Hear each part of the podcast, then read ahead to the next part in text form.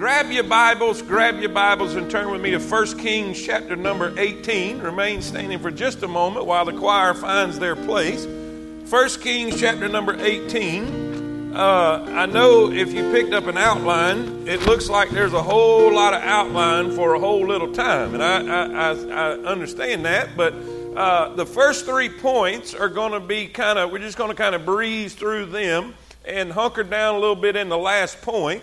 Uh, they're more of an intro to help you appreciate the Lord. Say amen. Uh, I, I, have to admit, I have to admit, I have, uh, uh, I have, I went back and I, I listened to a couple sermons that I preached on Elijah, and I, I gotta, I gotta admit, I was a little rough on him. Uh, and and just going through life experiences, you, you look at things a little differently. How many of y'all know when you're young, you say dumb things? Well, I was I was just looking at that, and uh, and and just a few things I want to share with you today. Uh, First Kings chapter 19. Uh, we're looking at the the greatest prophet of the Old Testament.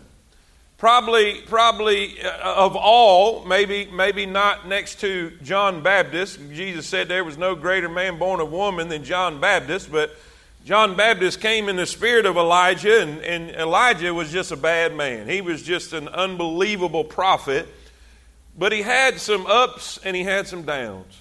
And, uh, and I want to talk about the down, the down. Uh, uh, I, I was looking through this, and if you see the title, uh, James tells us that he was a man of like passions as we are.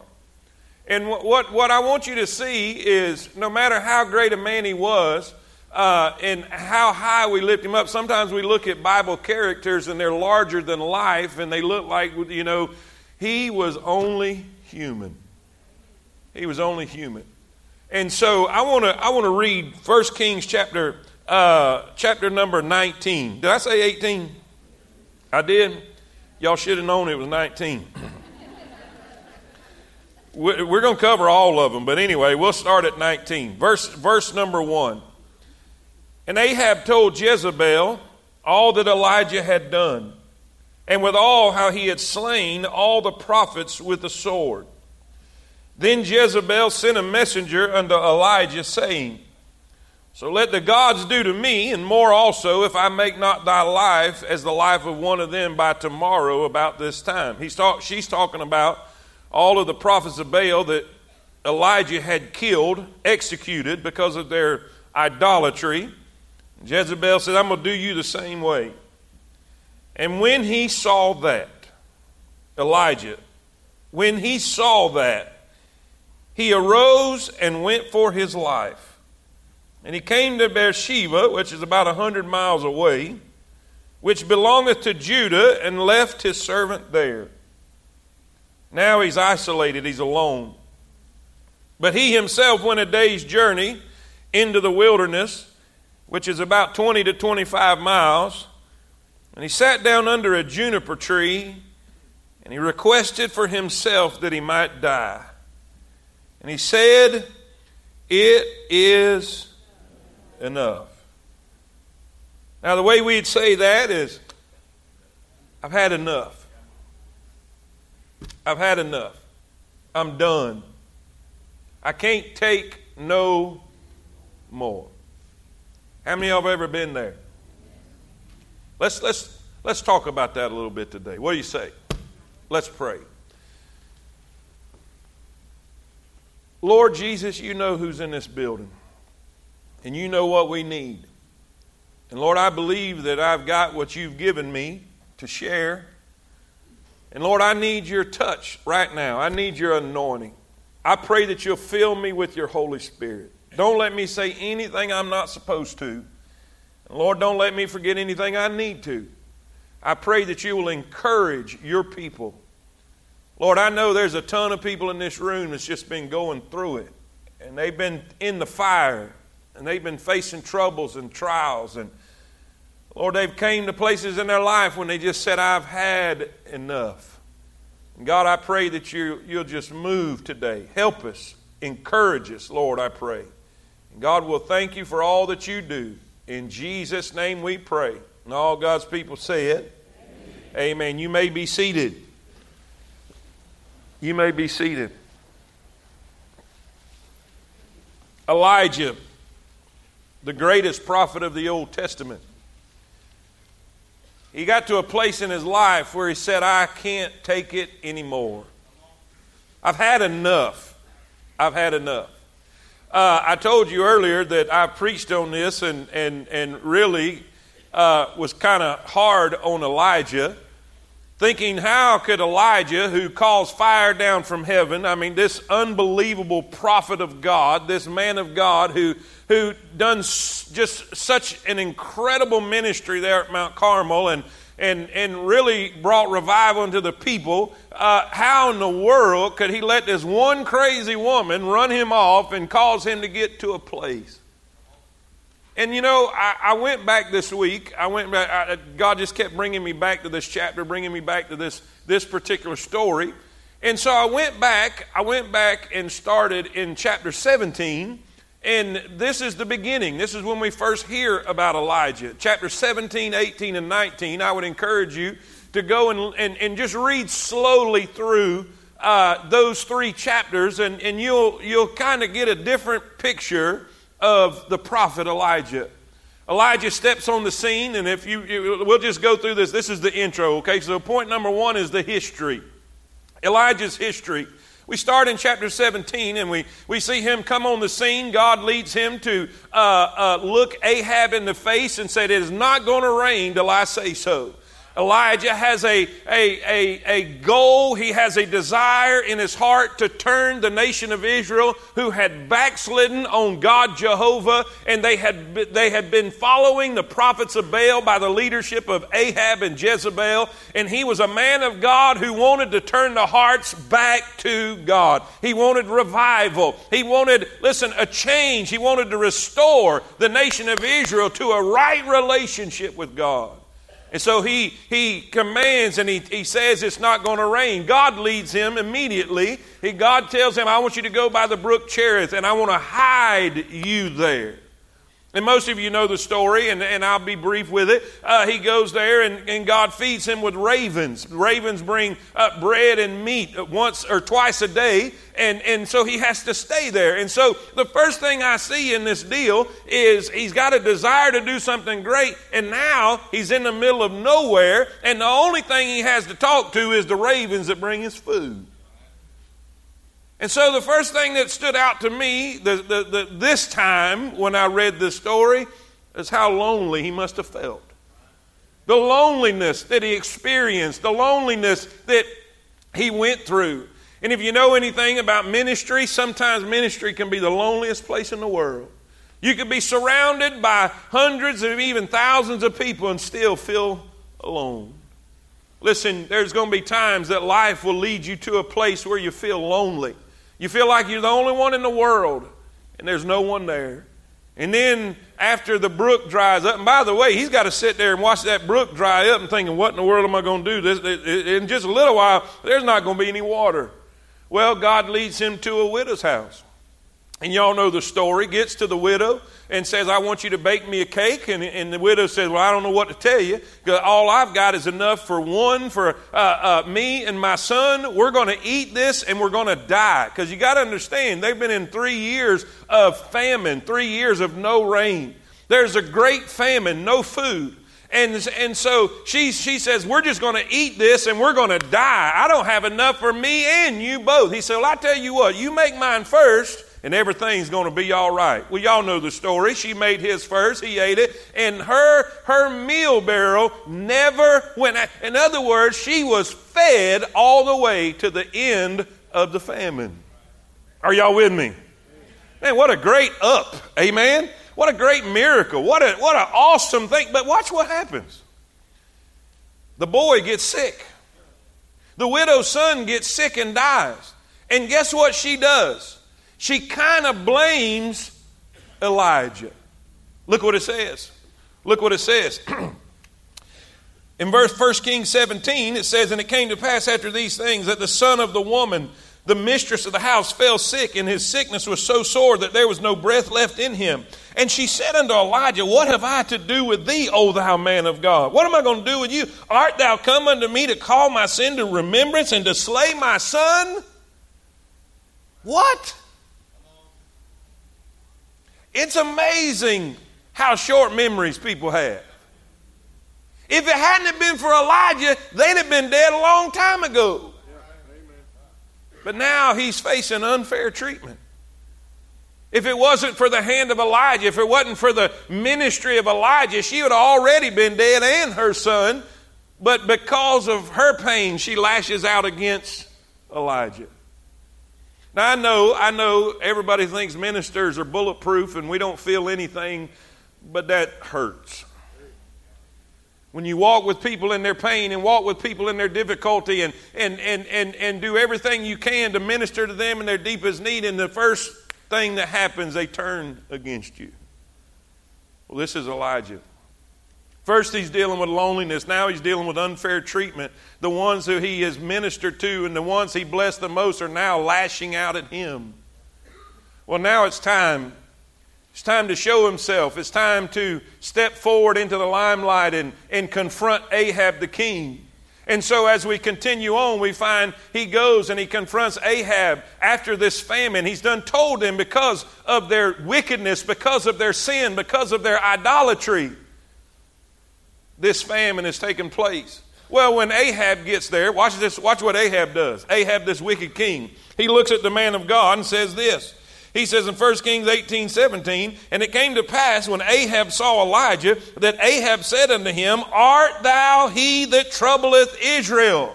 Are you the one? Are you the one that's caused all this trouble?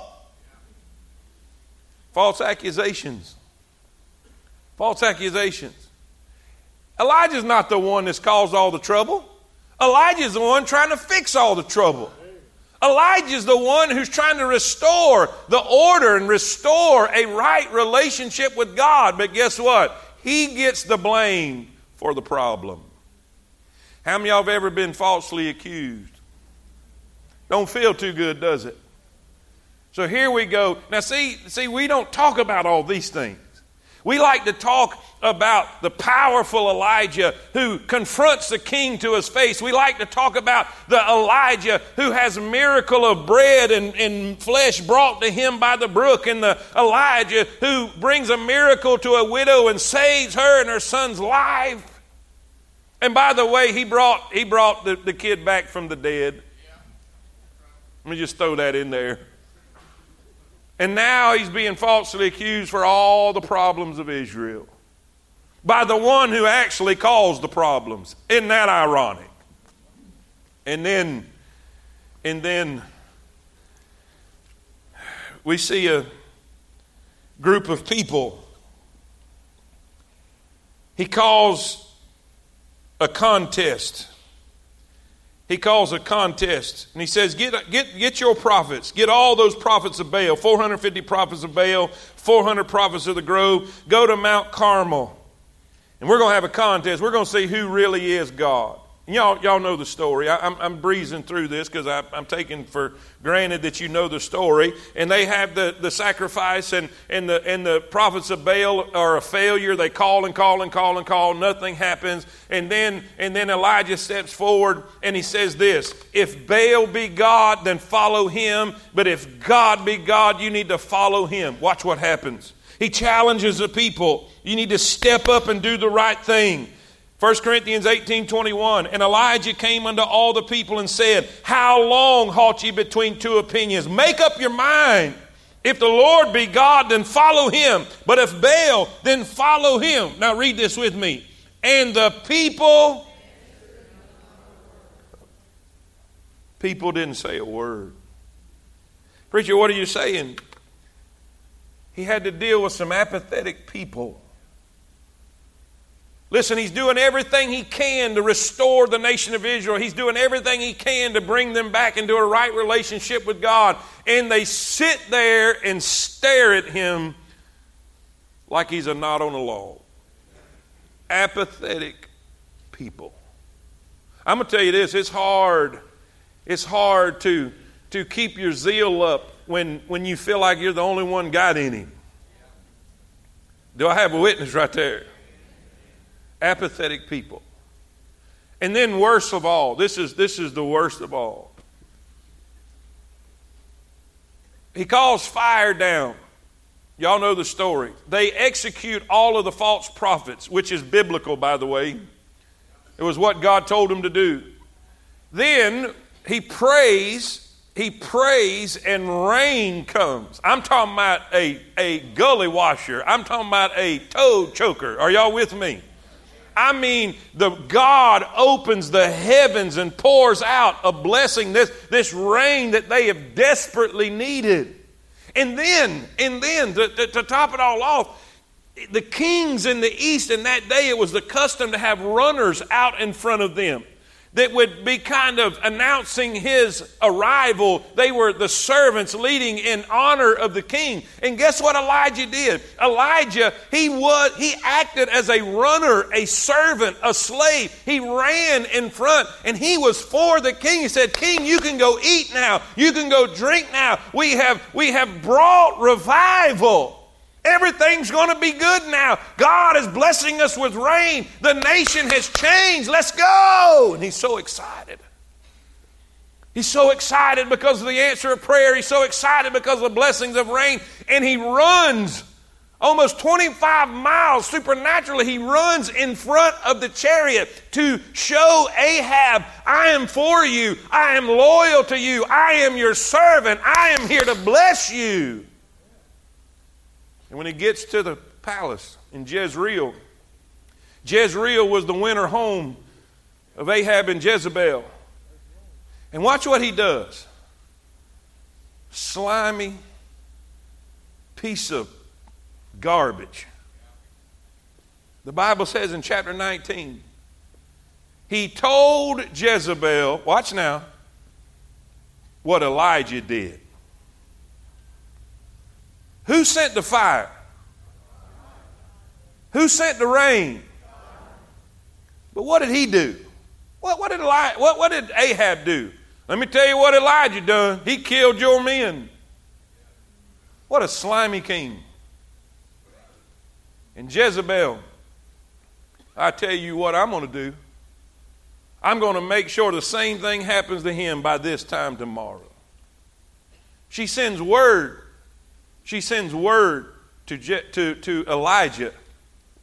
It's a death threat. Now, watch this. This is what I seen. Brother Doug, this is what I seen that I'd never seen in the very beginning of this whole deal, in chapter number 17, his heart's desire was the restoration and the reformation of the nation of Israel, that God would change his people, God would send revival, God would change a nation, God would restore a nation, and now he is sitting on the mountain, seeing the fire, seeing the people call out that God, he is God, he is God, Jehovah is God. He's saying, We have it. We have finally got revival. This nation is going to be different. And when he gets to the palace, he realizes it's still the same. Preacher, what are you saying? He's dealt with loneliness, he's dealt with unfair treatment, he's dealt with false accusations, he's dealt with apathetic people. Now he's dealing with great disappointment.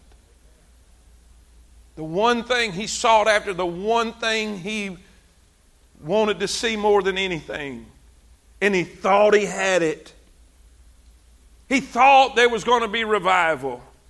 But when he got to the palace, he realized, I'm going to tell you what, there ain't nothing more discouraging to a preacher than coming to the point you realize you can't fix everybody. You just can't.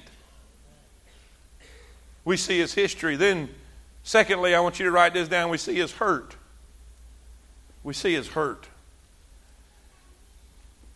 Man, he's feeling it. He's feeling it. You got to understand, he's only human. Verse 19, or chapter 19, verse 3. And when he saw that, he saw that the palace was going to be the same. He saw that there was not going to be a great change when he saw what he saw. The Bible says that he arose and say it with me, and he. Everybody say he. Now he's dealing with fear. Write that down. All of these things build up. If it was only loneliness, you could, you could deal with that. You could get a dog. If it was only unfair treatment, you could say people are people. If it was just only false accusations, you could say, you know, I know the truth. And real people that know me know the truth. If it was just apathetic people, but when they just all pile up, and now my life is being threatened and he's dealing with fear. I'm not sure there's a more powerful emotion than fear. He's afraid. Then, the Bible says that he, he ran to Jezreel, which is about 30 miles. He goes to Beersheba, which is about 100 miles.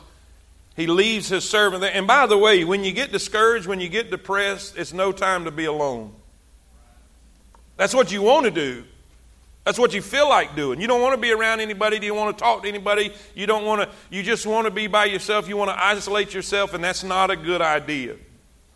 He leaves his servant there, goes another day's journey into the wilderness, which is about 120 miles. So he goes, he goes about 25 miles to 100 miles to another 20 miles. He's dealing with great fatigue. So he's dealing with fear, he's dealing with fatigue. Vince Lombardi says that fatigue will make a coward out of us all. When you get tired, you do things you normally wouldn't do. When you're, when you're exhausted, you, you, you, you feel things you normally don't feel. You, you, you experience things you normally don't experience when you're exhausted. Last night we were keeping our, our grand young and little Pete. And little Pete was running around happy as can be, just happy as can be. And the later on it got, he just kept getting fussy and fussy and fussy. And my wife picked him up and he just pitched a little fit. She says, Oh, you're so tired. She don't ever say that to me. I pitch my fit and she tells me to get over it. I don't know what to. Anybody know what I'm talking about? You're just tired.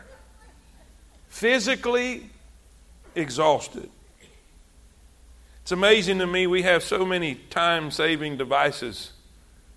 We got a machine on our counter that you can take a I'm talking about rock solid, frozen, slam through steak and put it in there. In nine minutes, you can put some sauce on it. But yet, we're exhausted. We got all of the things that they never had. And we are generations of people who are exhausted because of our schedules and our agendas. Then he says this look in verse 4. But he himself went a day's journey into the wilderness and came under and sat under a juniper tree, and he requested for himself that he might die. I just don't even want to live anymore. And he said, It is enough now, O Lord. Take away my life. Watch this now. For I am not better than my father. I'm no better than them. He's dealing with feelings of failure. So now, because of everything he's going through, he's, he's, a, he's dealing with fear. He's frustrated because he's so fatigued and he's tired. And now he's dealing with feelings of failure. I think that's the hardest thing for a minister is, is, is, is you feel like you failed. When, when you, you do everything you can and you preach everything as hard as you can and people still do what they're going to do. That's hard. You parents in here, you, you, you, you do everything you do and you, you, you give everything you can. And with your kids, and you try to steer them in the right way and you try to warn them and you try to do all of these things, and, and, and, and, and they still make the same mistakes we made. Am I preaching to anybody today? You feel like, what did I do? What should I have done? He said, I'm no better than my fathers. I thought I was going to be able to make a difference. I thought I was going to be able to make a change. I thought I was going to be able to do what they were not able to do. I'm no better than them. He felt like a failure. Now, now, that's his hurt. That's what he's feeling. That's his emotions.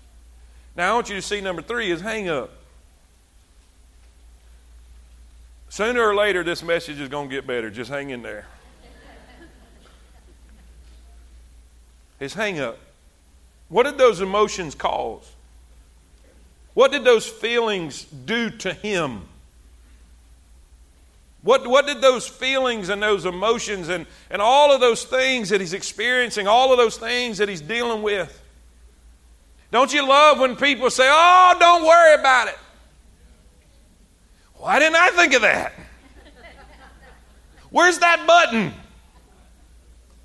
Hello? Watch this. Watch this.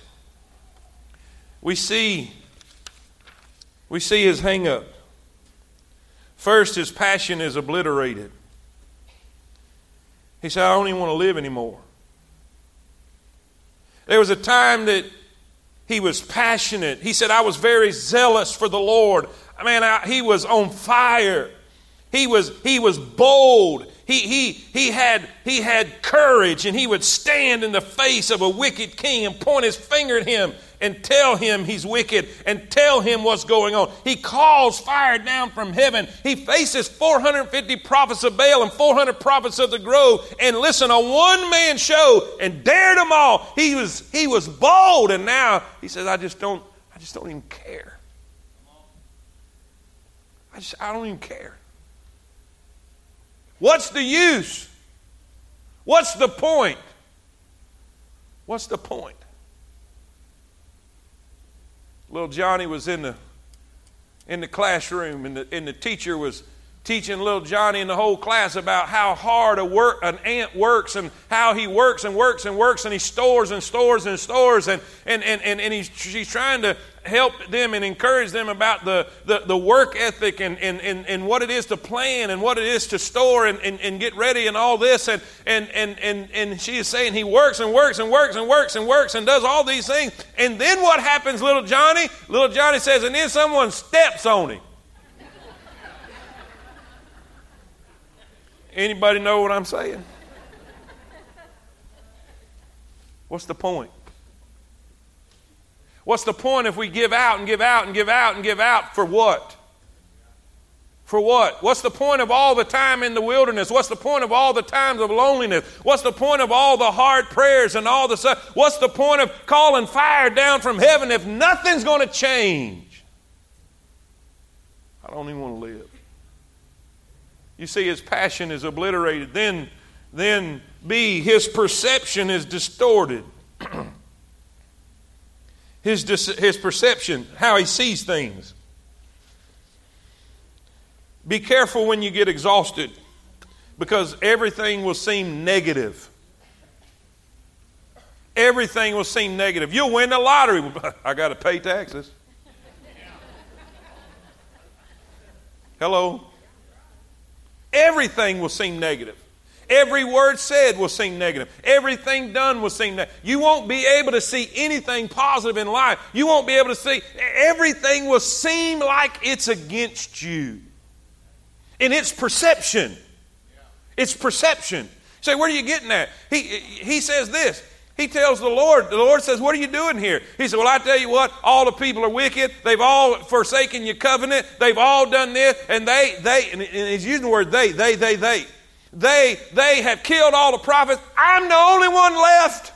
And they, they, right? They want my life too. No, they don't. He just left them. They were praising the, the, the, the glories of Jehovah on Mount Carmel. The only one that threatened him was Jezebel.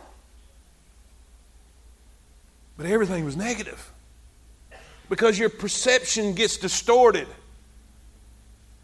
What happens is this this is what happens is, is you see, you see you don't see you don't see the word of God, you see the lonely wilderness. You don't see the ravens bringing food in a supernatural way, you see the lonely times. You don't see the, the, the, the, meal that never runs dry. You don't see the supernatural provision of God. All you see is the, the false treatment and the unfair treatment of the widow, blaming you for the death of her son. You don't see fire from heaven all you see is silent people who won't stand for God. You don't see the people rejoicing and the people claiming that Jehovah is God. You don't see the revival on the mountain. You see the threat at the palace. When you're exhausted, your, your perception, the way you see things, that's why you got to be very careful when you get discouraged and when you get tired and when you get exhausted and when you get down. Don't make any major decisions in those times because you're not seeing right. There's so many people divorced today because they made major decisions when they were exhausted. Your perceptions get distorted. And then watch this. Not only, not only is your passion gone, your perceptions distorted. Now your problems are exaggerated. Man, this is so true. What should be a three is a seven. Man, y'all, y'all must be some holy people. Does anybody know what I'm talking about? You look down and you're about out of gas, but it's the, it's the end of the world. Everything is compounded. You go into a restaurant and your favorite, they're out. You say that's silly. Not when, not when you're depressed. Not when you're exhausted. I, I hope somebody knows what I'm talking about. And then we take it out on the people closest to us. They do a, they do a number three offense, and we give them a number eight response.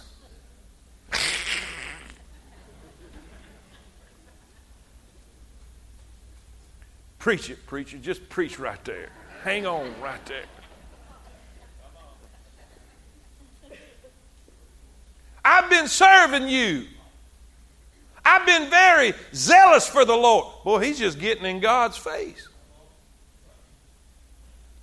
Look what I got out of it. What good did it do for me to be zealous for the Lord? Here I am exhausted sitting under a juniper tree. His, his, his problems are exaggerated. That's why you never make major decisions when you're tired. Are y'all with me? Say amen. Now, enough of the negative. What's, what's God do about it? I got 10 minutes to change your life. Can anybody relate? Can anybody relate to this first half of this sermon? This man is just, he's done. He's done. Now, watch God's response. This is so good. This is so good. First of all, we talked about his hurt, his history, his hangups. Now look at Elijah's help. The first thing you need to understand when you're ready to throw God under the bus, we see God's awareness. God's awareness. The Bible says Now, where was he supposed to be? He's supposed to be up there in Samaria, straightening, straightening the people out. He's supposed to be up there in Jezreel. That's where God called him to be. But he, he is a hundred mile, actually about 120 miles south of where he's supposed to be. But guess who knew he was there? That's right. Watch this. And as he lay and slept under a juniper tree, behold, then an angel touched him and said unto him, Arise and eat. And he looked, and behold, there was a cake baking on the coals and a cruse of water at his head. And he did eat and drink and laid him down again. And the angel of the. Listen, that is a reference to Jesus appearing in the Old Testament. It's called a Christophany. There were times that Jesus showed up in the Old Testament in a form as an angel or as in the burning bush with Moses. If you go read uh, uh, that, Jesus came to his need. First of all, write this down. First of all, I want you to see God's awareness. God's awareness. He knows where you're at. He knows your fear. He knows your fatigue. He knows your frustration. He knows what you're feeling. He knows you're feeling lonely. He knows that you're hurting. He knows that you feel betrayed. He knows that you feel like you've been done wrong. He knows. He knows. Look what it says Psalms 103 13. Like as a father pitieth his children, so the Lord pitieth them that fear him. For he knoweth our frame, he remembereth that we are dust. Preacher, what are you saying? Even when we don't, he knows we're only human. When we think we're Superman, when we think we're unbreakable, when we think we're bulletproof and we can just go, go, go, go, go, go, go, and we, we just, and then when, when we crash, we think, oh, I'm a failure. And God says, no, you're just dust. You're just human. God's aware. God understands. God's not offended. God is not insecure. God is not threatened by our lack of understanding or our lack of faith in Him or our lack of trust in Him. God, listen, He is aware. Then, then B, write this down. We see God's awareness. I want you to see God's attendance. He just comes to him. And by the way, by the way, I love this. Nowhere do you see where Elijah prayed for him to come. Nowhere did you see where Elijah prayed for help. What did he do? He just showed up. He just showed up. Because that's exactly what Elijah needed. Are y'all with me? Preacher, what are you what are you saying? I'm saying if you find yourself under a juniper tree, if you find yourself exhausted and ready to quit and you're done and you are through and you can't take no more, he will show up. He will show up. See, what do we see? A, say it with me, quick, quick, quick. A, we see God's awareness. How many y'all are glad He's aware of your situation? Number two, or B, we see God's attendance. How many of you are glad that God will show up just when you need it? Then C, write this down. I want you to see God's allowance. God's allowance. The Bible says, And he looked, and behold, there was a cake baking on the coals, and a cruse of water at his head. And he did eat and drink, and laid him down again. The angel woke him up. He's exhausted, hasn't had any food, lost his appetite. And God provides a meal, God provides a cake, God provides water for him, and then just lets him sleep. Just lets him sleep. Now, let me, let me tell you something, and, and we're almost done. We're almost done. Everybody, look at me, because this is not going to be, this is not, for some of you, this is going to be difficult. Sometimes the most spiritual thing you can do is take a nap. I know that sounds crazy. And some of y'all are thrilled about that. but how many y'all remember in the Gospels where Jesus saw his disciples were serving and working so hard that they didn't even have time to stop and eat. And he says, Okay, boys, time to take a break. We got to get on that ship. We need to go to a desert place. You need to come apart and rest. And sometimes the most spiritual thing you can do is rest. And that's hard because then you feel guilty. But if you, listen, you need to understand that God prescribed rest. God built this earth, created everything there is, and on the seventh day he rested not because he was tired, but because he wanted to give you an example of needing rest. And sometimes the best thing you can do, and by the way, he ministered, did y'all notice that he ministered to his physical need before he addressed his spiritual need?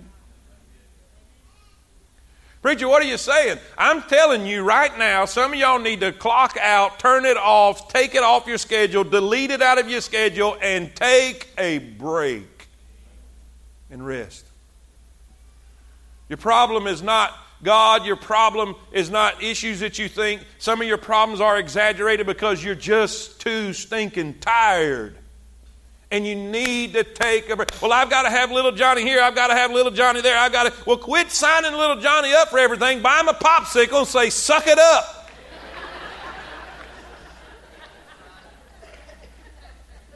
the last time I checked, you got the keys to the car. Say amen. amen. Sorry that slipped out. Am I right, though? Just rest. I know it's hard. I'm not, I'm not, I'm not preaching at you. you. Little do you know, I'm preaching at me. We need to be just like an old mule, just lay down. You know, you could take a thoroughbred horse and just run him into the ground. He, he just won't even quit till he dies. Not a mule. When a mule's done, he he gonna sit down. How many of y'all can join me and be a mule for Jesus? We're just gonna sit down. He allowed him to rest. He gave him something to eat and let him sleep. Before he preached at him, before he confronted him, he just let him sleep. He gave him some rest. Listen, then, then lastly, his assistance. God's awareness, God's attendance, God's allowance, and then God's assistance.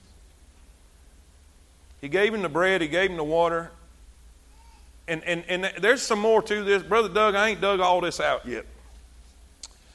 But there, there, is, there is something about those, those 40 days and 40 nights in the wilderness because he went from that meal right there all the way to Mount Sinai. By the way, that's the mountain he went to, that's the name of it. But he went to the same place Moses got the law, to the cave. And, and, and it took him almost more than twice as long to get there, so God had him out there. In other words, he spent an extended amount of time with God, even before God confronted him in the, in the, in the cave. And he said, Son, what are you doing here? And then he brings that up again. I've been so jealous for the Lord, and just, then people are so crooked, and they're trying to seek my life. And so he goes through that spiel again, and God shows him his power. Y'all, y'all, y'all know it. The wind, the fire, the earthquake, but then the still small voice. You see, he had to change his perception. You see, Elijah thought that God would always work by fire. The, the, the, the big, magnificent response from heaven. And when he got to Jezreel, to, to the palace, God didn't do at Jezreel what he did on Mount Carmel. You know, and sometimes we need to understand God don't operate the same all the time. But he still is God. And he is saying this Elijah, you don't think nothing's happening because you can't see it. But what little do you know, it's not always going to be a Mount Carmel experience. Sometimes I'm working behind the scenes in a silent way that you just don't understand. And while he's feeling like a failure, God's moving in the background. You see, we can't always see what God's doing in our life and the lives of others. We just got to trust that he's God and he knows what he's doing. And he said, Oh, by the way, you're not the only one. I have reserved several. Listen, look what he says. Look what he says after the confrontation. Oh, where is that? Here we go. Verse 14. I have been very jealous for the Lord God of hosts because the children of Israel have forsaken thy covenant, thrown down thine altar, slain thy prophets with a sword. I, even I only am left, and they seek my life to take it away. He tells him to go and anoint three different people.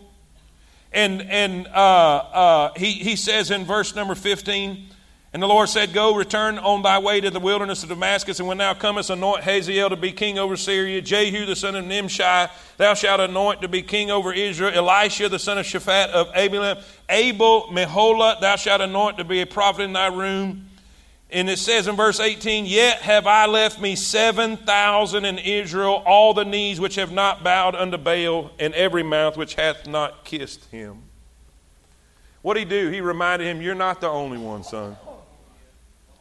He had to fix his perception. But, ladies and gentlemen, I want to tell you this. When you get tired, you're going to feel like you're the only one.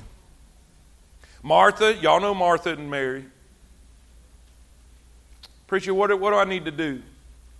Maybe you need to rest. Maybe you need to, some extended time with God in the cave and let Him restore a right perception of the way things are. Maybe you just need some time alone. Maybe you just need Him. Him. And all of God's people say it.